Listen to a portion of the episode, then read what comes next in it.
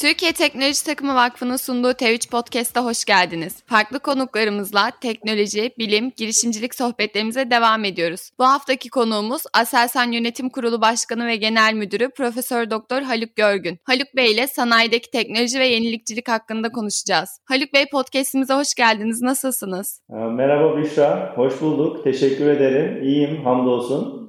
Sen de iyisindir inşallah. Çok teşekkür ederim, ben de iyiyim. Öncelikle sizi biraz tanıyabilir miyiz? Tabii, dilimden döndüğünce anlatmaya çalışayım kendimi. Lisans ve yüksek lisans eğitimlerimi ben Yıldız Teknik Üniversitesi Elektrik Mühendisliği bölümünde, doktora eğitimimi de New York, Amerika Birleşik Devletleri, Rensselaer Polytechnic Institute'da 2003 yılında tamamladım. Doktora mezuniyetimin ardından University of Connecticut'ta 2004-2005 yılları arasında doktora sonrası bilimsel çalışmalarda bulundum. 2005-2008 yıllarında ülkemize dönerek yardımcı doçent olarak Yıldız Teknik Üniversitesi'nde, 2008 yılında doçent ve 2013 yılında da Allah nasip etti profesör oldum. Kurulmasında katkıda bulunmaktan gurur duyduğum Gebze Teknik Üniversitesi'nde de 2014-2018 yıllarında rektör olarak görev yaptım.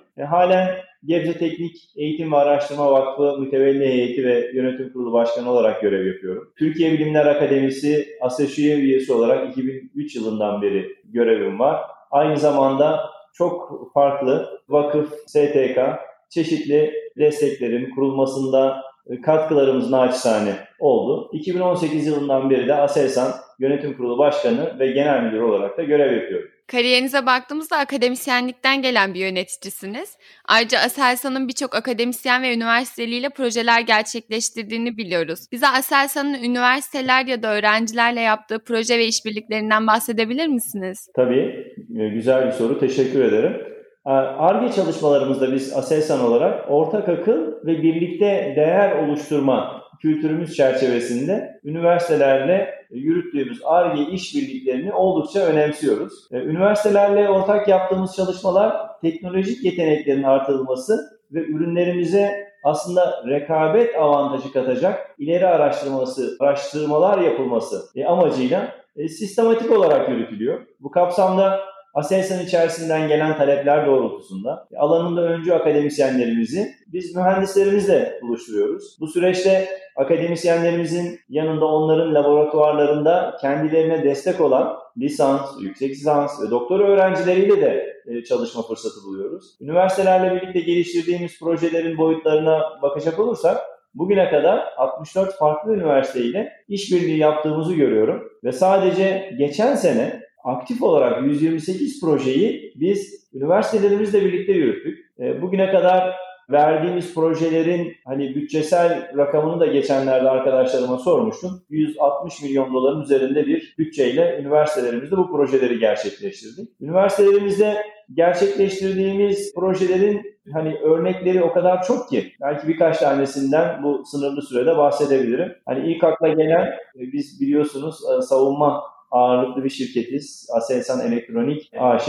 Askeri alanda yapılan çalışmalar, geliştirdiğimiz mühendislik, sistem, tasarım kabiliyetlerimizi son yıllarda biz bu birikimleri ülkemizin teknolojik ihtiyaçlarını sivil alanda da karşılamak üzere gayret gösteriyoruz. Bunun için ulaşım alanında, güvenlik alanında, enerji, otomasyon ve sağlık sistemleri gibi sektörlerde de faaliyetler götürüyoruz. Mesela bu son söylediğim, bu sivil alandan belki örnek vermem olur başlangıç olarak. Elektrikli mesela araçlar çok gündemde olan bir konu dünyada. Biz bunlar için bir şarj istasyonlarını kablosuz olarak yeni nesil nasıl yapılabilir? Neler yapılabilir? Bunların kurulması, oluşturulması, stratejileri, altyapının oluşturulması ne şekilde olacak diye arkadaşlarımız düşündüğünde bunları üniversitelerle çalışmanın doğru olduğuna karar vererek bu tip yüksek teknolojileri gerektiren günümüzde muadilleri bulunmayan ürünler için diğer faaliyetlerde olduğu gibi üniversitelerle birlikte araştırma yapma ve teknoloji geliştirme çalışmalarını bir üst seviyeye taşımaya gayret gösteriyoruz. Bu örneklerimizden bir tanesiydi. 2017'de kendine has örnek olarak geliştirdiğimiz bir Aselsan Akademi platformumuz var. Burada da 4 üniversitemizle birlikte işbirliği yaparak bunu kurduk. 3. nesil üniversite olarak adlandırılıyor bu tip etkileşimler. Çünkü hakikaten sanayi, güçlü bir sanayi ve güçlü bir üniversite işbirliği bahsedilir 3. nesil üniversitelerde. Biz bunu ülkemizin işte en güzide kurumu ve Gözde Üniversiteleri, bir üniversite değil, 4 üniversiteyle birlikte Aselsan Akademi'de Orta Doğu Teknik Üniversitesi, İstanbul Teknik Üniversitesi, Gazi Üniversitesi, Gebze Teknik Üniversitesi'ndeki değerli akademisyenlerimizle birlikte çalışıyoruz. Bu an itibariyle de 606 yüksek lisans ve 86 doktor olmak üzere 692 öğrencimiz var lisansüstü eğitim faaliyetlerinde. Bu Aselsan'ın kampüsü içinde gerçekleşiyor. Bu çalışmalarımızın hani üniversite sanayi işbirliği kapsamında öncü bir çalışma olduğunu da altını çizmek istiyorum. Zira dersler Aselsan'ın kampüsünde, Aselsan'ın yerleşkelerinde olduğu için ve bu 4 tane üniversiteyle de ilgili protokoller imzalandığı için aslında Aselsan kampüsü, üniversitelerinde birer kampüsü oldu. Derslere gelen hocalarımız sadece derslerini anlatmakla kalmıyorlar. Bununla birlikte bizim çalışanımız olan öğrencileriyle de bizim ihtiyacımız olan projeler üzerinde yüksek lisans doktora çalışmaları yapıyorlar. Tabii bunlarla da sınırlı değil. Fikri şey yapıyor, doğuruyor.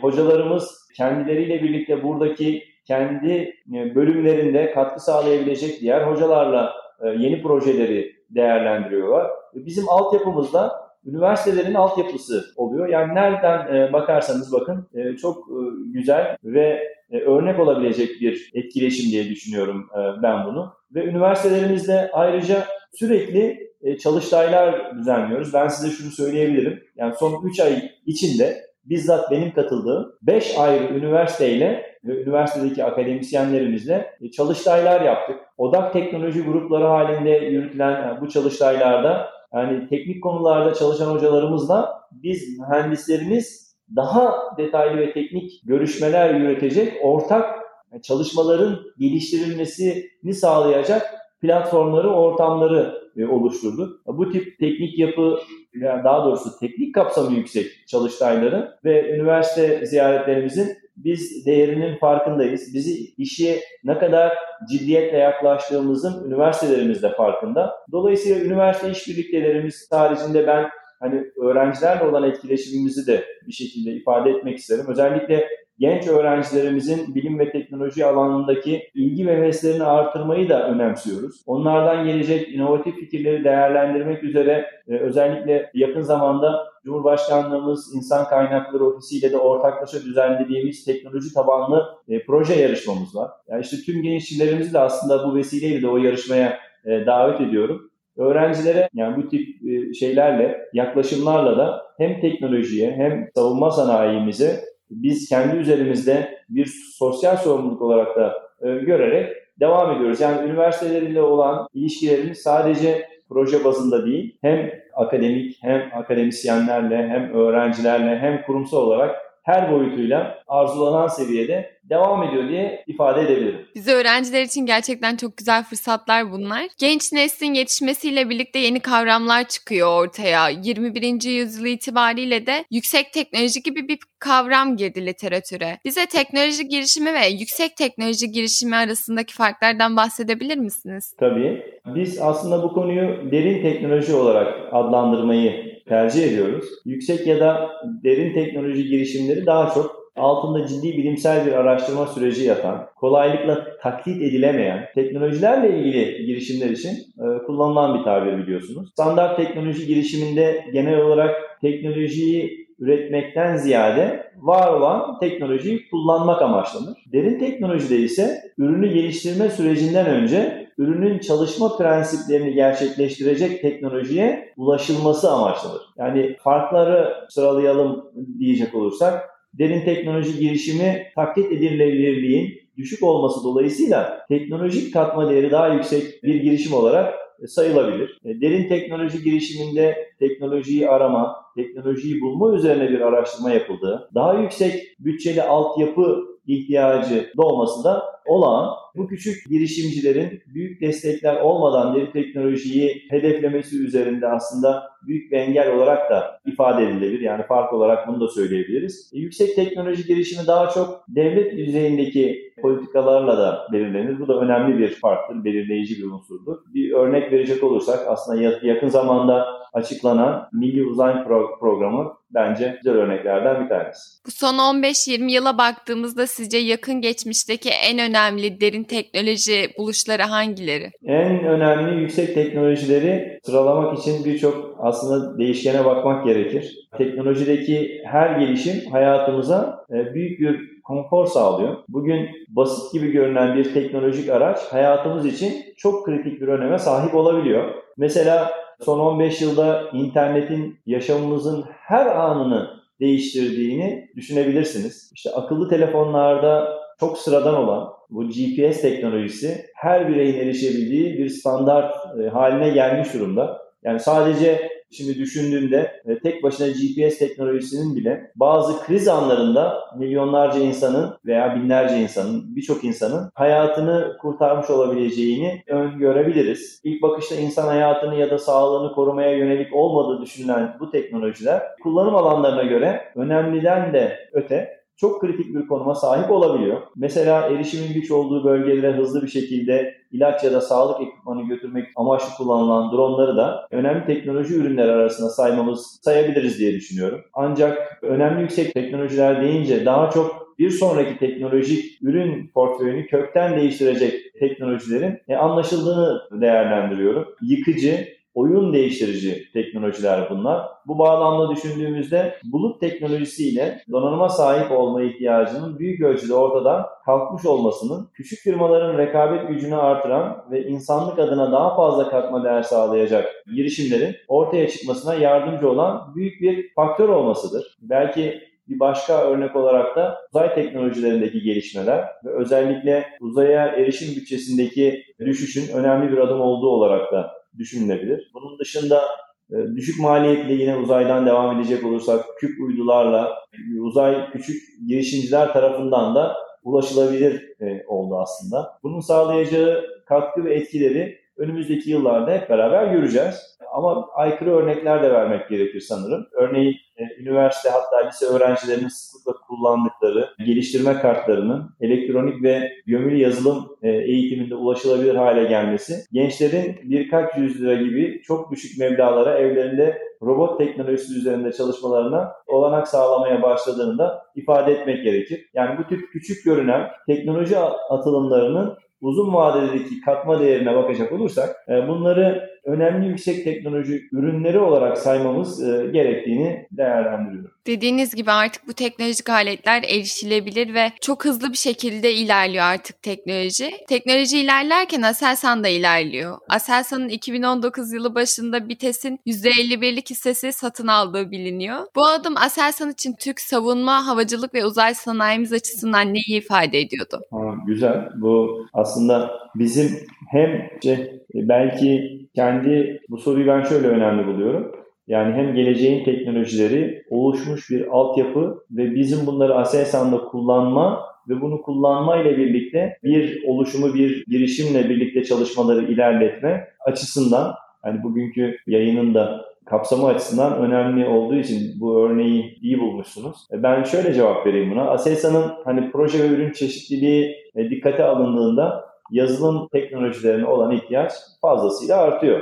Yüksek yazılım teknolojilerine dayanan özellikle yapay zeka, artırılmış gerçeklik ve simülasyon tabanlı çözümler de Aselsan'ın geliştirdiği ve geliştireceği teknolojilerde artık olmazsa olmaz parçalar haline geldi. İşte başta da ifade ettiğim BİTES firması da bu teknolojilerdeki çözümleri altyapısıyla ön plana çıkan bir firmaydı ve Aselsan'ın iştirakleri arasına katıldı. Türk savunma, havacılık ve uzay sanayimiz açısından Aselsan'ın BİTES altyapısı ile geliştireceği yapay zeka, artırılmış gerçeklik ve simülasyon alanındaki çözümler her zaman bu alanlarda öne geçmemize veya arkada kalmamamıza katkı sağlayacaktır diye devam ediyorum. Yani Aselsan'ın organik büyümesinin yanında inorganik büyüme yolunda da adımlar attığında ifade etmek isterim açıkçası bu vesileyle. Dile getirmiş oluyorum bu vesileyle. Güncel durumu itibariyle yani Aselsan'ın BİTES'in dışında yurt içinde 14 tane iştiraki var. Yurt dışında ise 7 tane. Yine yurt dışında 4 tane şubesi ve 2 tane irtibat ofisi var. Toplamda baktığınızda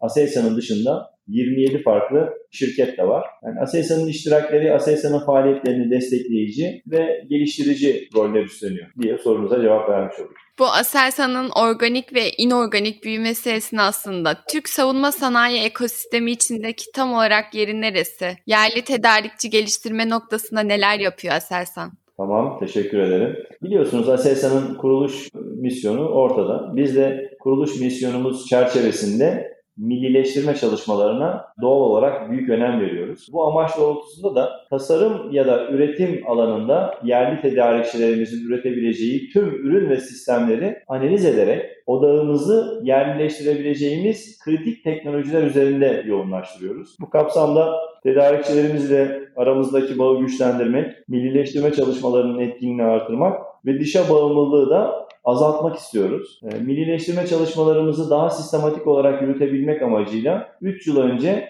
Milli ve Yerli Ürün Geliştirme Kurulu adında bir kurul kurduk ve bu kurul bünyesinde millileştirilecek ürünler teknik bilgi broşürleri hazırlayarak faaliyetlerine başladı. Tedarikçilerimiz ile işbirliğimizi entegre bir çatı altında toplayarak bir Gücümüz Bir platformu oluşturduk. Gücümüz1.com internet sitesinden ulaşabilirsiniz. İşte bu platformumuzda insan kaynaklarından finansa, teknolojik tecrübeden teknik alanlara kadar birçok kategoride tedarikçilerimize destek sağlıyoruz. Biraz evvel ifade ettiğim millileştirme kapsamındaki ürünlerimizi, broşürlerimizi de burada duyuruyoruz. Broşürlerimizin daha çok paydaşa ulaşabilmesi için de sektörde yine yeni bir yaklaşım olarak bir millileştirme kataloğu oluşturduk ve bugüne kadar 750'nin üzerinde ürünü millileştirme başvurusuna açtık ve son 3 yılda yaklaşık 400 ürünü tedarikçilerimizin gayretiyle millileştirdik. Çok şükür, hamdolsun. Kendi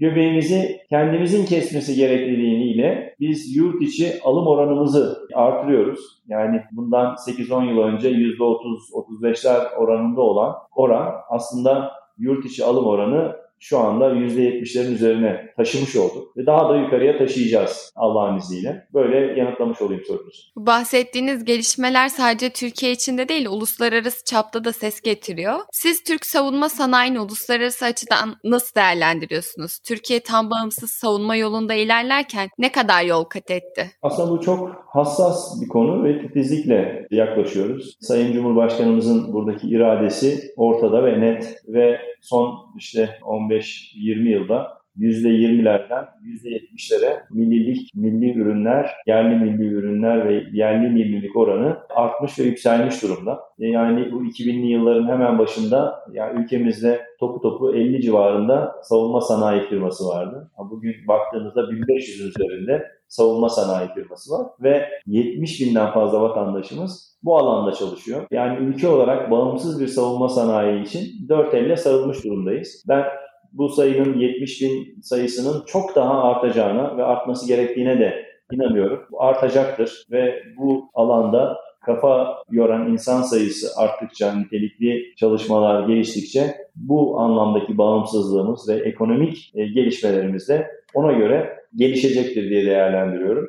Ülkemizdeki savunma sanayi örneğine baktığımızda zaman içerisinde Ar-Ge'ye dayalı tedarik süreçleri işletilmeye başlandı ve savunma sanayi de böyle gelişti diye düşünüyorum. Yani ihtiyaç duyduğumuz ürünlerin araştırma ve geliştirilmesini kendi milli ve yerli savunma şirketlerimizin geliştirilmesi temel prensibiyle çalışıldı. Bu süreçte sistemlerden sonra alt sistemlerin satın alımındaki zorluklar bizi onları da kendi imkanlarımız ile geliştirip üretme yönüne motive etti. Hani sorunun başında da ifade ettim. Aselsan'ın kendisi aslında bu motivle kurulmuş bir şirket. Yani ambargo üzerine kurulmuş bir şirket ama Allah'a çok şükür bugün baktığınızda dünyadaki 100 büyük savunma şirketi arasında ilk 50 içine girebilmiş bir şirket. Yani sistemlerin, alt sistemlerin içerisindeki bileşenleri temin etmekte bazı kısıtlamalarla karşılaşılabilir. Bu doğaldır ama bu sefer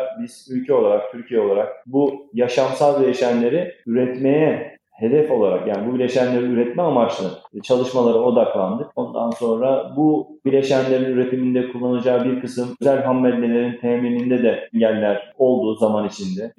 Bunların da farkında olarak daha stratejik hamleler yaparak bugünlerimize geldik. Bu nedenle özellikle kritik teknolojilerde millileştirme konusu, sürdürülebilir yönetim vizyonunun öncelikleri arasındadır. Tabii şirket olarak biz bu vizyonu elimizden geleni yapıyoruz, katkı sağlıyoruz. Peki neler yaptık? 1975 yılında Türk Silahlı Kuvvetleri'nin ihtiyaçları doğrultusunda telsiz tasarımı ile savunma sanayine girdi Aselsan. Telsiz cihaz tasarımı ve üretimiyle başladığımız bu süreçte şimdi bugün uydu haberleşme sistemlerine kadar bir millileştirme skalasını yakalamış bir şirketiz. Dünyanın ilk 50 şirketi içine girdiğini de ifade ettim biraz evvel.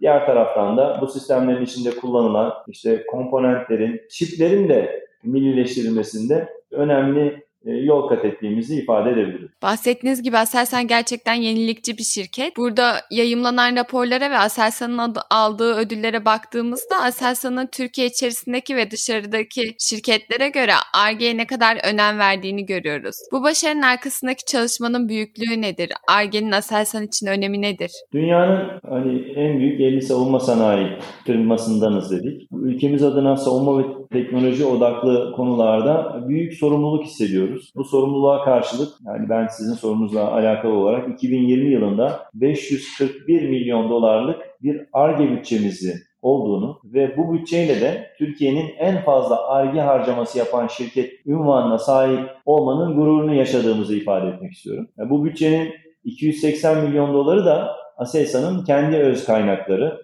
Aselsan'ın cirosunun %7'si bir gelenek olarak Ar-Ge bütçesi olarak ayrılır.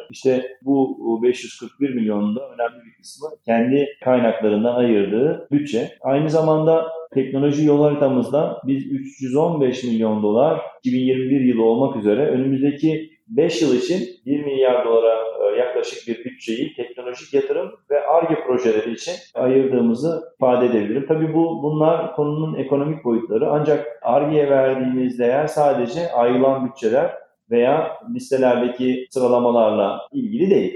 Bizim en büyük değerimiz sahip olduğumuz insan kıymetimiz, çalışanlarımız, sizin gibi gençlerimiz. Bugün 7 Ar-Ge ve 8 teknoloji geliştirme merkezinde yaklaşık 9.000 çalışanımızla biz Ar-Ge'ye sarılmış durumdayız. 5.210 Ar-Ge personelimiz için huzurlu bir çalışma ortamı oluşturup ile teknoloji üretmeleri için her türlü imkanı, her türlü desteği sağlamak için çabalıyoruz. Aselsan'ın misyonu ve konumu doğrultusunda bu durum bizim için bir zorunluluktur diye değerlendiriyorum. Tüm çalışanlarımızla hep birlikte huzurlu bir çalışma ortamında dünya standartlarında Ar-Ge yapıp bunları da son teknoloji, milli ürünlere dönüştürmek bizim en büyük önceliğimiz. Böyle çağın getirdiği yeniliklere ayak uydururken bir taraftan da girişimcilik tarafına da destek veriyorsunuz bildiğim kadarıyla. Aselsan Girişimcilik Merkezi kuracaksınız. Böyle bir merkeze neden ihtiyaç duyuldu? Ya son durumu nedir? Ne zaman açılması planlanıyor? Aslında Türkiye'deki girişimcilik ekosistemini şöyle bir incelediğimizde yüksek teknoloji girişimlerinin sayısının oldukça az olduğunu görüyoruz. Genellikle kısa sürede sonuç alan, küçük yatırım ihtiyacı bulunan iş inovasyonu fikirleri öne çıkıyor. Yüksek teknoloji girişimler ise sabırlı yatırımcılarla kendilerini yönlendirebilecek uzman teknik mentörlerle ve özel test üretim altyapılarına ihtiyaç duyuyor. Bunu bir kere net bir şekilde ortaya koymak gerekir. Aselsan olarak da ülkemizde var olan ve etkin bir şekilde kullanılmayan bu girişimci profiline ulaşıp başka yerde bulamadıkları imkanları sağlamak, çıktıların hem Aselsan'ın hem de ülkemizin rekabet gücüne katkı sağlamasını ve stratejik bağımsızlığımıza güç katmasını hedefliyoruz özünde. Bu çerçevede hem uzman çalışanlarımızla bu girişimlere mentörlük yaparken hem de Aselsan'ın altyapılarını girişimcilerimizin kullanımına açabiliriz diye değerlendiriyoruz. Bu girişimcilere yapacağımız destek, yatırım ve yönlendirme ile farklı bir şeyler yapmak istiyoruz. Girişimcilik merkezinin kurulması için geçtiğimiz aylarda yönetim kurulu toplantımızda konuştuk, değerlendirdik ve kurulum faaliyetleriyle ilgili araştırmalarımıza devam ediyoruz. Özellikle İstanbul ekosisteminin bu faaliyetler için önemli olduğunu değerlendiriyoruz ve Teknopark İstanbul'da da ilk adımı attık. Yaklaşık 35 bin metrekarelik kapalı alana sahip kendimize bir bina yapıyoruz. Bu girişimcilikle ilgili faaliyetlerimizin İstanbul tarafındaki de önemli bir irtibat yerleşkesi olacak bu Teknopark İstanbul'daki yeni binamız. Odak alanı yüksek teknoloji diyebiliriz o zaman, değil mi? Evet. Aselsan içinde sizin de bahsettiğiniz gibi yetkin ve yetişmiş insan kaynağı çok fazla. Girişimcilik alanında da çok büyük bir potansiyel vardır muhakkak içeride. Aselsan bünyesinde gelişip büyüyüp sonra bir girişim haline gelen örnekler var mı? Ya tabii iç girişimlere özel gözle bakıyoruz. Geliştirdiğimiz bazı teknolojilerin Aselsan ürünleri haricinde de çok önemli pazarlara erişebilme potansiyeli olduğunu görüyoruz. Yani kendi içimizdeki ekiplerin oluşturup bunları olgunlaştırıp belki bir aşamada spin-off şirketler halinde dönüştürüp sadece Aselsan'ın tedarikçisi değil de dünya pazarlarına yüksek teknoloji ürünü ihracatı yapabilen şirketler olmalarının doğru bir model olduğunu ben değerlendiriyorum. Aselsan olarak yetkin ve yetişkin ve kıymetli bir insan kaynağı ile çalışıyoruz. Bu açıdan şanslı bir kurum olduğumuzu söyleyebilirim. Zaman zaman girişimci ruhuna sahip bazı personellerimizin Aselsan'dan ayrılıp kurduğu şirketlerin örneği çok ve bunların çoğu da başarılı oldu. Ve Aselsan dahil yurt içi ve yurt dışı pazarlara ulaşan ve hızlı büyüyen birçok örnek var. Bizim bu ekosistemle bir bütün olduğumuzu, bu tür girişimleri bu şirketlerle birlikte çalışarak desteklememiz gerektiğini biliyoruz. Bunun tabii ciddi yararının da olduğunu değerlendiriyoruz. Aselsan girişimcilik merkezi ile bu tür girişimleri çok daha sistematik olarak destekleyip ülkemize kazandırmayı planlıyoruz. Aselsan içerisinde geliştirilen bir teknolojinin bir spin-off üzerinde ticarileşmesi ve yeni teknolojiler kazanılması amacıyla şirketlerin kurulabileceğini değerlendiriyoruz. Tabii bunların biraz evvel de ifade ettim. Yani zaman zaman yıllar içinde güzel örnekleri çıkmış örnekleri var ama biz bunları bir girişimcilik merkezimizle nasıl sistematik bir yapıya oturtmalıyızı biz yönetim kurulumuzda tartışmaya başladık. Sonuçlarını hep beraber göreceğiz. Aselsan iyisini yapmak zorunda, örnek olmak zorunda. Bu bilinçle bu konuyu da ele alıyoruz. Podcastlerimizi genelde milli teknoloji hamlesine bağlayarak bitiriyoruz. Sizce milli teknoloji hamlesinin ülkemizdeki sanayide teknolojik olarak yenileşmesine fayda sağladığını düşünüyor musunuz? Savunma sanayine ilişkin toplumsal farkındalık ve merak konusundaki etkileri nasıl yorumluyorsunuz? Ülkemiz milli teknoloji hamlesiyle kendi yol haritasını hayata geçirecek bir yapıya ulaştı çok şükür. Sayın Cumhurbaşkanımızın, Sanayi Teknoloji Bakanlığımızın bu hamleyi, kurguladıkları bu hamleyi biz hassasiyetle takip ediyoruz, destekliyoruz. Bu yaklaşımın teknoloji konusunda küresel rekabet gücümüzü artıracak, teknolojik bağımsızlığımızı temin edecek ve kritik teknolojilere atılım yapacak bir altyapı oluşturduğunu biliyorum ve değerlendiriyorum bu şekilde. 2023 Sanayi ve Teknoloji Stratejisindeki yüksek teknoloji, inovasyon, dijital dönüşüm, girişimcilik gibi hedefleri tümüyle benimsediğimizi ve bu doğrultuda da biz üzerimize düşen hamleleri yaptığımızı ifade etmek isterim. Ülkemiz milli teknoloji hamlesiyle savunma alanında gösterdiği istikrarlı yaklaşımı diğer alanlarda da kurgulayarak çok önemli gelişmeler elde edecektir. Ben aslında milli teknoloji hamlesini özellikle kendi sosyal medyalardaki bazı bildirimlerimizde, duyurumlarımızda ben de hashtag olarak kullanıyorum. Ve bir de örnekle bu sorunuzu aslında yapayım, sorunun cevabını kapatmış olayım. Malumunuz keşif gözetleme kamera sistemleri, insansız hava araçlarında kullanılan kamera sistemlerin önemli teknolojik ürünler. Yerleşme ve millileşmesi çok önemli. Biz de Aselsan olarak bu konuda sorumluluk alıp bir CATS diye adlandırılan bir ürünü geliştirdik. Ve bunun şimdi son testleri yapılıyor. Kullanıma başladığı alanlar var. Orada da özellikle ekranda, sembolojide, en tepede Aselsan'ın ürününde milli teknoloji hamlesi hashtag'i yazılı durumda. Aslında savunma sanayinde biraz evvel siz de ifade ettiniz. Şimdi bu şeyle kapatayım dedim ama aklıma sivil alandaki faaliyetlerimiz geldi. Ulaşım, güvenlik, enerji, otomasyon, sağlık. Savunma sanayinde elde ettiğimiz biz RF ve görüntüleme teknolojilerindeki birikimimizden faydalanarak MR cihazı üretmeyi başardık.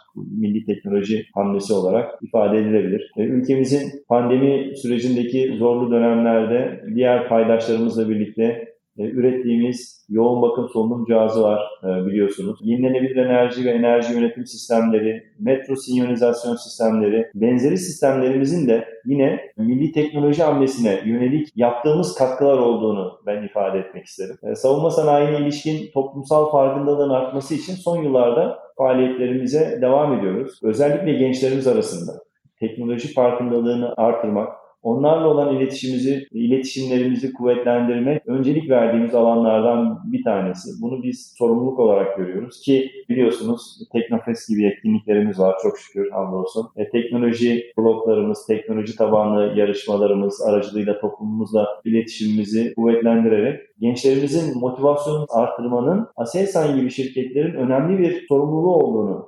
değerlendiriyoruz. İşte tüm bu çabalarla ülkemizdeki gençlerimizi, yüksek teknolojiyi, üretmeyi hedef olarak edinen insanlar olarak da yetiştirmeyi biraz evvel de söyledim, sorumluluk olarak görüyoruz. Bu bölümde Sayın Haluk Görgün ile sanayide teknoloji ve yenilikler üzerine konuştuk. Yayınımızda bize eşlik ettiğiniz bilgi ve tecrübelerinizi bizlerle paylaştığınız için çok teşekkür ederiz Haluk Bey. Çok teşekkür ederim Büşra. Umarım sorularını yanıtlayabildim. Ben de aslında çok güzel bir hazırlık yaptığınızı da değerlendiriyorum. Güzel birbirini takip eden güzel sorulardı. Umarım dilim döndüğünce yanıt verebilmişimdir. Çok teşekkür ederiz yanıtlarınız için. Gelecek hafta yeni konumuz ve konuğumuzla yine sizlerle olacağız. Yeni bölüm duyuruları için sosyal medya hesaplarımızı takipte kalın. Görüşmek üzere.